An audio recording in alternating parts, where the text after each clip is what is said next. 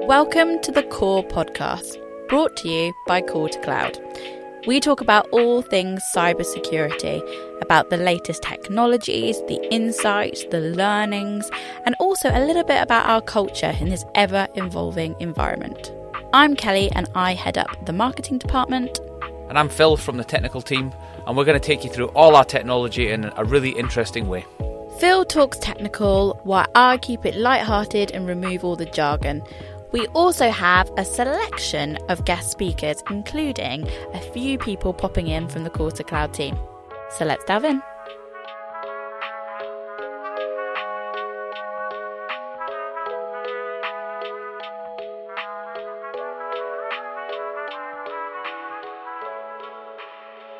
So, this episode is a little bit more serious, I guess, but we're actually going to go through a recent government guidance document. Um, if you haven't had the opportunity to go through it yet, we're going to be honest, we're going through it in real time, reading it through, giving our suggestions, um, and also we know it has um, an impact on our NHS customers. So we wanted to really make it into a bite sized episode. If you haven't had a chance to go through the document or even consider it yet, this is our opinions, our thoughts around it, um, some tips and tricks, and hopefully you can absorb all the information in less than 30 minutes. That's our target, Phil. Is that a fair target? Yeah, we can do that. So this document's all around cyber resilience for health and adult social care, which obviously, Okay. as we said, includes um, the NHS. Now, as you say, we can summarise a little bit about the document, and then obviously there's some really there's a few key things in there which we can draw out and talk about a little bit. Okay. But um, the document really is there to provide direction, and it's very clear about that. Um, again, they're not providing funding. This is more of a recommendation on what to do and sort of guidelines to go by. And it's very clear that each health and social care organisation is taking their own responsibility for its cyber. But this is to set direction, show central support, and again, ultimately help the patient. Okay. Um, and obviously, as we've been at Core to Cloud, we've been doing a lot of work with ICSs now. Yes. Um, and again, this is for you know work for people working together, making sure that they're all all pulling in the same direction. That's the way that I read it.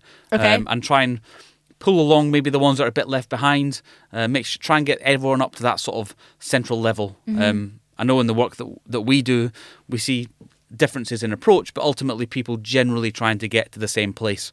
yes. Um, and again, that's what it's all around. Okay, so the next section with the what's in the scope is kind of the next area that you've drawn out, drawed out, and it says um, all network connected devices is a key area. So the document states in secondary care this includes diagnostic machi- machines such as imaging scanners and systems that let hospitals know what beds are free. Primary care is patient booking systems and el- electronic prescriptions, etc. So obviously that's a great for me as a patient going into the hospital, everything's electric connected, making life easier. I'm kind of picking that up theme. But from a cyber security, what were you picking up from that scope section? I think they were basically trying to make it clear that we're not just talking about PCs, which has kind of been the conversation we've been having. Mm-hmm. Um, again, in, with a lot of the NHS trusts that we work with, again, t- six to ten thousand of the devices are IoT, Yes. and again in secondary care, it's co- talking about those medical devices.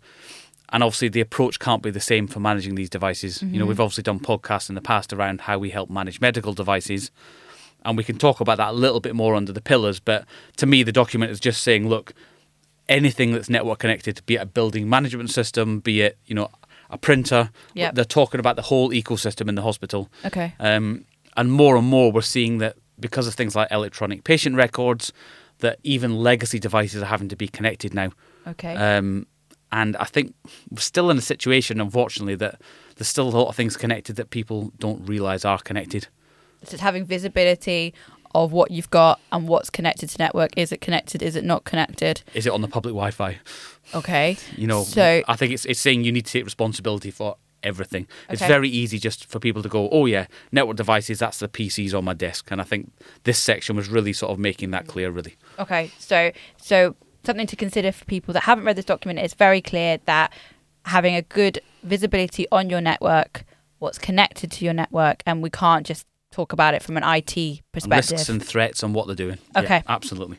which links in quite nice to the next part of the document, which you've highlighted here, which is lowering risk. Um, looking at the lowering risk. So the document states, um, unlikely cyber incident would bring down all of the hundreds of separate systems, but independencies mean need to accept some level of cascade, cascade, cascading. Sorry, I can't say that. Risks. So, what was your thought on this, Phil? Um, so, so basically, if you go back, and we obviously don't talk about WannaCry that much, but when you go back to the, the, times of that, a lot of hospitals were connected, sometimes without firewalls between them. Okay. So, so if something happened in one hospital, it could spread to another. Yes. And I think that since WannaCry, everyone's kind of gone. Well, they obviously knew it wasn't a good idea, but it just kind of yeah, was maybe yeah, something yeah. that was being worked on. But that's been happening. So things are more sort of segmented. More, you know, we talk about segmentation and mm-hmm. limiting what things can talk to. Um, but even with that, there's still some levels of things talking together.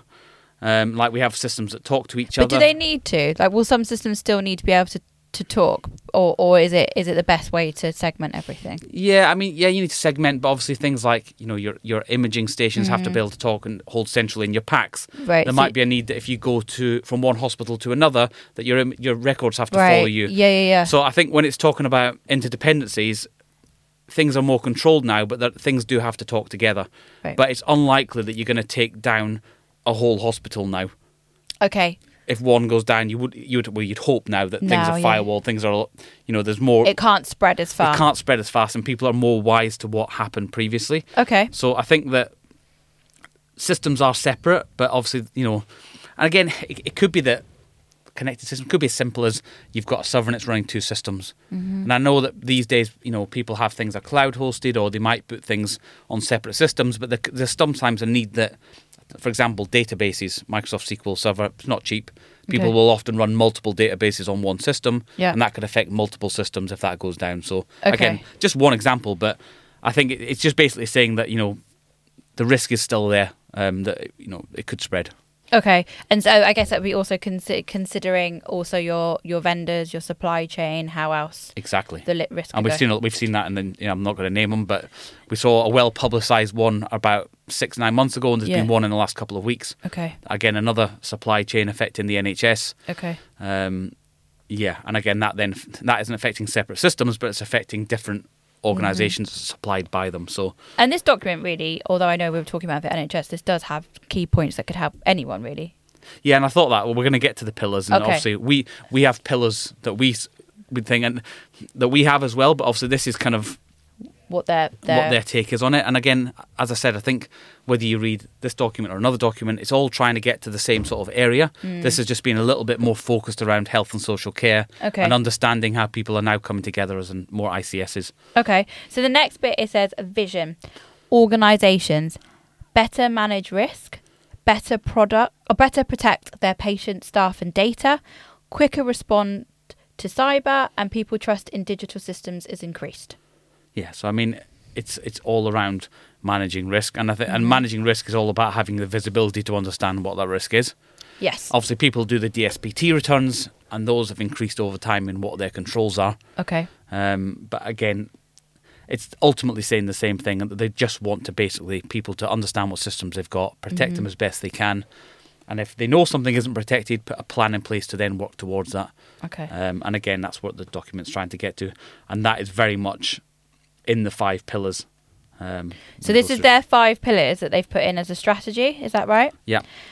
The approach is five pillars, supporting the vision, direct the cyber approach until 2030. Yeah. Okay, so part of this document, they've identified five pillars of the strategy, mm-hmm. and they believe this is going to be supporting the vision and direct the cyber approach until 2030. Yes. So obviously, we're going to go through these pillars and put what we think is core to cloud, how we can support people with these pillars going forward. Yes. So the first one is focus on the greatest risk and harms. Yeah. So, in your opinion, if to Cloud was approaching this for anyone in the NHS, where where would we be able to support them to identify their greatest risk and harms? Um, and again, just summarising a little bit within that pillar. Okay. And I'm not going to read the whole thing out, but again, okay. it's, it's, the whole document says about things being proportionate to that risk, mm-hmm. um, working as an ICS, and understanding that threat picture, especially with things like the national systems as well. Um, and really, from our point, it almost comes back to our pillars a little bit. But when you're talking about focusing on the greatest risks and harms, you need that visibility, visibility first, yeah. right? Without it, how do you know what medical devices are a problem? How do you know what's in your, Your network. network. You know, favourite strapline. Yeah, it, it is, and it's um, again, I was I was t- talking to um, a vendor today that was in in the castle with us, Yeah. and they were talking about how the dwell time now has reduced so much. It used to be go back a, a good few years, Mm. an attacker would be in your network a year, and then it was like oh they'll be in forty five days, and now it's like they're in a couple of you know They're quick now, isn't it? We discussed this at the ransomware event last fast. year. That it's really quick, isn't it? They're not just And they were saying that like Conti ransomware, it starts running payloads within five minutes. wow. And it's like, so when you're talking about visibility, it's again, I think we're going to talk about this on other ones, but it's going to have to be a mix of people, processes, and technology. Okay. Yeah, you've got to have the technology to see unusual events. You've got to have the people that are actually looking at it, and you've got to then know what are you going to do when it happens. Okay. But this this particular one that they're talking about here is really focusing on those greatest risks and harms, and ultimately anything that's going to affect the patient, the patient's data, Okay. you know, within the organisation, um, and really build that kind of th- system-wide threat picture. I think it talks about within it, um, and understand those kind of minimum standards. And again, the document talks about NIS standards, but obviously things like DSPT, some Yep. trusts have got ISO. Yep. They're all going trying to get you in the right direction of just understanding what those risks and harms are. Okay. Perfect. So that's pillar number one. Mhm. The next one is defend as one. For me, that sounds a little vague, but maybe you could could explain what you think they're coming with that. Yeah, I think obviously everyone pulling in the same direction. Okay. Um, when they're talking about Defend as One, in, in my opinion, they're sort of doing this initially at an ICS level, Okay. and we're starting to see more and more funding going Mm-hmm. that way now. Um, and that's obviously has the benefits of scale. So you- you've got the benefits of multiple organisations within that ICS using one piece of technology. They can Yeah. share advice. They can work together. Okay. Um, and again, it's also going to, I was going to say funding as well, because you're leveraging the scale. Uh, previously, we've always done this as a company. So even when the ICSs weren't working together, Mm. we would almost pull together maybe five or 10 NHS trusts from different areas of the country and pull them together. And now, this approach is definitely a good one. Um, and obviously, anything that's going to share knowledge and skills and work together, you know, is, is going to help. So it's really just pulling in the same direction. Is there a big piece on this kind of on process? yeah. in the fact that you're defending one as long as your processes are tested everyone agrees like because my vision of this is that you're defending if you're you know i'm going to go back to military because we're in a castle but if we decided oh we're going to do bows and arrows and down below is like oh no we're actually going on on horses because they've got different tactics and, and processes is it uh, really important to make sure that your processes are tested and that everyone knows you're all singing from the same hymn sheet do you think that comes under this as well Exactly, and that's Okay. exa- that's almost what the whole document's doing. Right. It's, it's basically pulling everyone together, and it's sort of saying that it's like an advice thing. This is the way you should be going. okay Um, and uh, again, I think it's useful, and also when people are writing papers, for example, you know, an organisation saying I need funding for I don't know another person or whatever it is they're trying to get, they can refer to this document and say this is a national strategy. okay So it really helps to have these types of documents. I know I used to do a lot of business cases and you know and, and we do that internally, don't we, to support our customers? So if anyone is looking at this and thinking, "Oh, I need more funding or need business cases," then that could be something that we could support. again whatever with. it's for people process whatever i mean we can and we do custom write the business cases as you say and this Yeah. would be a document that i'll be You referring to Okay. Again and it makes sure that everything's pulling in the direction where it should be Okay. Um, so pillar number three is people and culture, which is probably my favourite pillar of everything. Um, done collaboratively between local and national. There's things about learning in here, having expertise, retaining staff. There's a, a lot just in that in that piece. Um, how would you unpack that? Because we know statistically, I mean, we've been doing podcasts today, and um, 65% of people that are in cybersecurity are looking to get out and we know there's not enough on the top to get people in. We know NHS, it's hard to get people to work. So, what what's your thought process on this?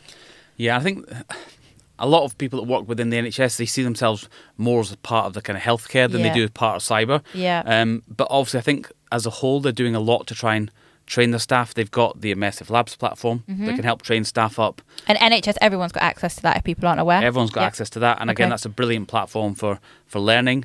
Um, also, we send we make sure that whenever we're doing a POV or we're deploying a bit of software, that we send, you know, an engineer either on site or we work with them remotely, and Mm-hmm. we do that kind of skills transfer. Okay. Um, and sometimes it's even a case of we'll put somebody in touch with somebody working in another NHS trust and say, Mm-hmm. this person's really good on this. Do you want to have a session with them? So we'll Ah. put people and get them to work together. Um, and again, that sort of brings good collaboration and you know conversations even outside of the ICS to bring you know ideas because a lot of trusts are maybe good in one area but not in another area. So if they can work together, And that'd be because of who's who's been there or who's what expertise or who's yeah. where the funding been, where the priorities have Right. been, have they got any, you know, an EPR? Uh, You know, the ones that have had a patient record for a long time tend to have, you know, had the technology that's gone on the back of it. Yeah. And then there's some that are only putting the EPRs in now. There's one customer we're working with that's putting one in this week. Right. Um, and again, so yeah, and making sure they've got the support. I know during um, when there's been incidents that have happened in the past. I know I used to work in the NHS, and we would go on site to that other organisation to help them. Okay. And uh, NHS Digital England, whatever you know they are at the time, would also send people if they required. So there is a lot of collaboration, and I think it's just nice community as, with that Sure. Yeah, as there well. is. Um, and I know that they all talk about cyber together, and you know we've been presented on a few of these type things. So yeah, Oh, working oh, together. and we've done it a few times here. We've done NHS specific events to get people in to talk collaboratively of uh, what they're doing, how they're attacking that. Um, so we find that quite helpful, don't we? So Yeah, we've done that. We've brought the NHS together. We've also got them speaking to their corporate counterparts because Okay. again, there's benefits both ways, isn't Yeah, there? yeah, yeah. So it's it's yeah. It's interesting. We, we um, did a recent event, didn't we, in London? Well, actually, you went there. Lawrence was, um, and we had different industries there. But it was quite interesting to see how people tackled exactly. different things differently, and it made people think in different ways. Okay, so the next pillar, we're on number four out of five, is build secure for the future. Yeah, and again, I think that's obviously not thinking about short-term goals, looking at life cycles. Mm-hmm. I mean, th- this can come under so many things. Again, this is my take on it. Yeah. Things like analyzers. Mm-hmm. You know, when people get an analyzer and they say, "Well, we're going to keep that for ten years," but underneath it's just a PC. So making sure that again, there's there's a replacement for that. Making sure that you know you've you- you're planning the proper life cycle for things. You know, like if you're putting a piece of equipment in, how long is it going to last? What's the replacement plan? How are you going to keep it maintained and that life cycle? Sometimes it's as simple as patching. Mm. Sometimes it's a case of look, you know, we might have to have a resource at some point to do the update and roll it out. And like obviously things like DSPT it mentions as well. And then you know, as we know, with medical devices, that's become much stricter in asking how you're actually maintaining those now. So it's it really is going that way. And obviously, a final thing it kind of says in there is around suppliers. Yeah. Obviously, we've done our ISO and our Cyber Essentials Plus, and it's And we can help people with that because we've had some people approach us quite recently, haven't we, about We how we can help that. Yeah, we had we had a, we had a company, and we've gone and we've basically looked at their documentation around ISO standards, done a crisis simulation around things. You know, so there's yeah, there's different ways that we can help and advise. Um, again, holding your suppliers to account is a key thing. I know we get a lot of questionnaires on different people, and again, it's important that everyone's but everyone's pulling in the right direction ultimately. Um, I don't know if you feel this, but I maybe it's a marketing sentence that's come out, but um, building uh, security like by design, um, thinking about the security first before before you do something. Do you think that's a um, do you think that's a nice marketing that's come out as a nice sentence, or do you think that's how people are now having to think about every move that they make? I think they do think about security with the new things, but as I said before, there's still a lot of old technologies that are still having to be Yeah. connected. It's a bit like when you go to America and you can see that the, the roads have been thought about, whereas Mm. sometimes in the UK, you, you get a village and you can't even fit your car down the middle of the street. So we've still got some of those little villages, and we might have the new mega city as well. So there's, especially the NHS, it's the NHS is very different in that it's uh, quite large often. So you've got large bits of corporate software, but then you're having to sometimes connect something that maybe runs through a phone or connects Yeah. through a serial cable because ultimately it's a device that helps a patient. So Yeah. it's about really. But yes, I think I think these days, any new things that go in, people are pretty clued up, Okay. and they are thinking about it. I'm sure things. I know that where I used to work, we had controls around procurement, so no technical order could go through without somebody somebody technically approving that order. Yeah, which so makes sense. some things did slip through, but that would solve ninety percent of it. Right. You know, there's so yeah. I think yeah, it's good. Okay. And then the last pillar is around response and recovery. Yeah. Um, what was your thoughts on this one then? So obviously, this comes back a little bit to the crisis simulations. Um, again, it's saying make sure you're equipped to minimize impact. Comes down to segmentation, making sure that you know things can't get taken offline. Okay. For example, you know what are you going to do if your data center goes down? Do you have failover? You know all that Yeah. sort of stuff, which ultimately comes back to your business continuity planning, Okay. which organizations already have as a whole, and then IT departments have their own, Yep. but then testing it. Does that actually work? And do, do people even know where it is and what to do? Yep. Um, and even when we're running crisis simulations, that may, maybe, for example, we could run one for a bank in the NHS, it still provokes the same discussion.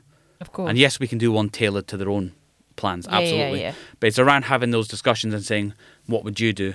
Um, we had one, I think it was a couple of weeks ago. Um, and one of the things that was really hot topic was people going, well, I've got multi-factor authentication. I'm absolutely fine. Mm. And it was like an MFA fatigue attack. Now, obviously, if, if you got an MFA on your phone for days and days and days, it kept coming up, up, up. You'd be like thinking, hang on, I must have something on my laptop that's auto running or something. Yeah. And will you hit that approve button? And there was a we we ran this crisis sim which ran for an hour, and then there was a two-hour debate after it Mm. around people going, actually, this is a real problem. Um, so yeah, so it's about probably being prepared. probably someone like me that's like, oh, would just be like approve it because I'm like, obviously it's just the MFA is not I'd, working. I'd probably turn the notifications off. Right. but yeah. it's but yeah, it's but I think people might click it. Um, and Oh, again, I think I think I would if it. Ca- yeah. but have that debate, and it's like a, a phishing email if it comes in. You know, would you click on it? You know, often it's the person in IT that'll be the one that clicks it. I heard about that one of those one of those a week ago, where somebody in IT that clicked it, and obviously hoping they've got a separate service account, a normal account. Yeah. Otherwise, they've just you know Yeah. give them access. So and obviously rehearsing those plans. So, you know, it, all comes back to those people, processes, technology, but really people Yeah. thinking about it. And I think that's why the crisis sims work is because they are interesting, they are visual, and it gets people to have that conversation around what are you going to do. But do you also think it's because people can then empathise or relate? Because it's like a real life scenario. I feel like when I've done the crisis sims, you can see the impact of each thing on a person. Even if we've just done a bit of a, not a fun one, but like the Formula One one, for example. It's a good one, that actually. It's great one. like it. Yeah. yeah. But you can see the impact on the driver and then how that would impact, you know, the, the, the, the pit and how that would impact the team. And then you'd see how it would impact financially. And then you'd think, oh, well, that impacts sponsorship. So in my little marketing brain, I'm like, oh, if that's, in, you know, like it allows you to, yeah, empathize and understand the risk, even if what department you're in. And you may think, well, that's got nothing to do with me. It's cyber, it's IT. I shouldn't be bothered. I think it's quite good at opening those conversations up. It's, you're absolutely right, and it's absolutely critical for people to realise it's not just an IT problem Mm. because that's the worst thing. In IT, sometimes people feel isolated because they're like, you know, if there's a problem, it's IT's problem, Yeah. and you know the end user can play as much as a role as possible, and having the right things in place can make a big difference. And also, that person then feels supported, Yeah. and it, you know the problem shared. So I think, yeah, again, I think it, it, it's a good document in in regards to the pillars to sort of draw these things out to people. Okay, so from the next bit, I can see that you've identified is the pillars and strategy is underpinned by the cyber assessment framework from NIS. Is that how you pronounce it? Yeah, it's from NCSC. NCSC. Um, but again, the whole document forms around that, and the thing around those pillars are really just four objectives, which is Okay. around managing risk, which Yeah. is your policies and procedures, um, protecting against cyber attack, again, a little bit like the pills we've talked about, Yeah. detecting security events, again, are you going to see them if they happen, Mm-hmm. and then minimizing the impact. Okay. Um, and then the next part, I'll just talking about it a little bit. Yeah. Was was around threats we face. Now I, I pulled out three key things from this. Mm-hmm. Um, yes, there's a lot of threats, and they can come from a different way. Uh, and I'm not going to quote stats at you, but a lot of stuff that gets in is through phishing emails. That's the initial route in. I mean, it's, It's like you're running my campaign this month. Yes, we are doing a focus on phishing. is it not like 60, 70 percent coming that way? I'm going to put do some stats. in. Yeah, it's it's pretty high. Yeah, it's pretty high. it is uh, something like I think it's like sixty seven percent come through that that way. Yeah. So there's obviously phishing. There's um, kind of common vulnerabilities that might be on your firewall. Okay. and things like fraud. Um, and another one, again, I was you can say I've been I've been in the castle today having conversations was around kind of extortion as well. You know, people being forced. Uh, there was a there was a, mm. an article. I don't know how public it is, so I won't say too much. But they worked for a company and they were basically told to go and put a USB stick in one of the servers within this large company, or they were being threatened. And again, that, that's your Oh. insider threat. You know what I mean? So once that malware's in, you know that's your other route in. So it's again, there's lots of different threats, and this this document doesn't go into that, but yeah, it's. Have you seen the new Luther film? No, no, I haven't. No, that's all about how the baddie gets an insight, like he finds something they're embarrassed about that they wouldn't someone want someone exactly. only publicly to know, and then he basically gets them to do bad things in the police and all these different ways to it get away. Circle, yeah. yeah, yeah, yeah. But he found a blackmail point of how that they wouldn't want anyone publicly to know that, so they did what they, he was asked. Again, and I was looking at it, it does mention inside a threat in the document. So again, okay. they are covering that. Um, it then kind of goes into the last couple of things. Really, it goes into the threat model. Mm-hmm. Um, that going back in time, you're really focused on um, high volume attacks. You know, what's hitting our firewall all the time? What yeah. are the big issues? And now they're talking more about opportunistic attacks. Um, you know, things that might just happen on the, you know, so looking at the full spectrum really. Okay. And I think we've kind of covered under the threats a little bit. Um, and also, we do a lot of work monitoring the dark web, yes, um, including for some NHS customers. And again, we've seen discussions from the NHS as far and wide as Canada and other well-known countries, you know, that are yeah. that are on the list. And again, we do monitor this, and these discussions can be quite useful to see where the latest trends are. There's mm. like we've been seeing some changes in the way that ransomware is done, and okay. there's you know, again, we're starting to do for people on that. We've started to do a bit of a newsletter, and we've said that. And they pro- get insights, don't they? From that, yeah, they yeah. get insights. But I think some of those will form some of the campaigns that we talk about. Yeah. Um, so we're making sure that our listeners are, are, aware of it, even if they haven't got the service. Exactly. Um, a little bit. So yeah. Okay. Um, and the kind of the final sort of section of the document was yes. around challenges, challenges, more specifically around the NHS, I guess, well, on health and social care. Mm-hmm. Um, and these are things. Yes, staffing's a problem, but things like you know running twenty four seven. Yep.